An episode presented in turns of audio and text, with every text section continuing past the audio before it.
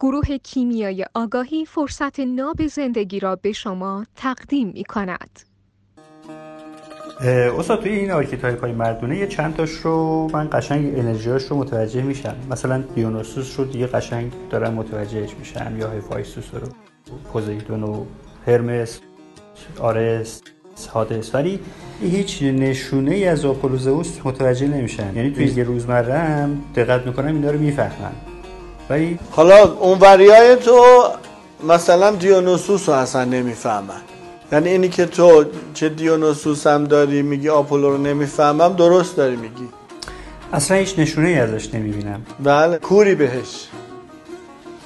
ولی در صورتی که مثلا فکر کنم 80 درصد بچه های کلاس ما می‌تونن آپولو رو با یه نگاه بفهمن کیه.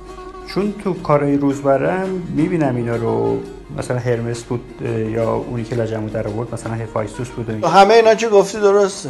آپولو زئوس رو نسبت بهش حتی شاید زئوس هم بتونی ولی آپولو رو نمی‌تونی. اینکه دیونوسوس یعنی با دیونوسوس غالب نمی‌تونی آپولو بفهمی درست. انرژیاش اصلا نمی‌بینی. خب اینا ناشناخته نمیمونه. نه دیگه ما میایم این کلاس ها که چشممون به اینام روشن بعد لازمه که ما آگاهی روی تایپ های زمین هم داشته باشیم. بالاخره فرق نمی‌کنه. به هیچ رسیدن همه اینا رو می‌خواد. بعد بیایم و وایسیم وسط 15 تا. نه وسط 8 تا نه وسط 7 تا. وسط 15 تا. حالا ممکنه یکی رو دو روز هم زندگی کنی تموم بشه و اصلا بعضی شاید زندگی نکنی. آگاهیش برات بیاد. توفیقی. بعد میشه اصلا نگرانش نباشی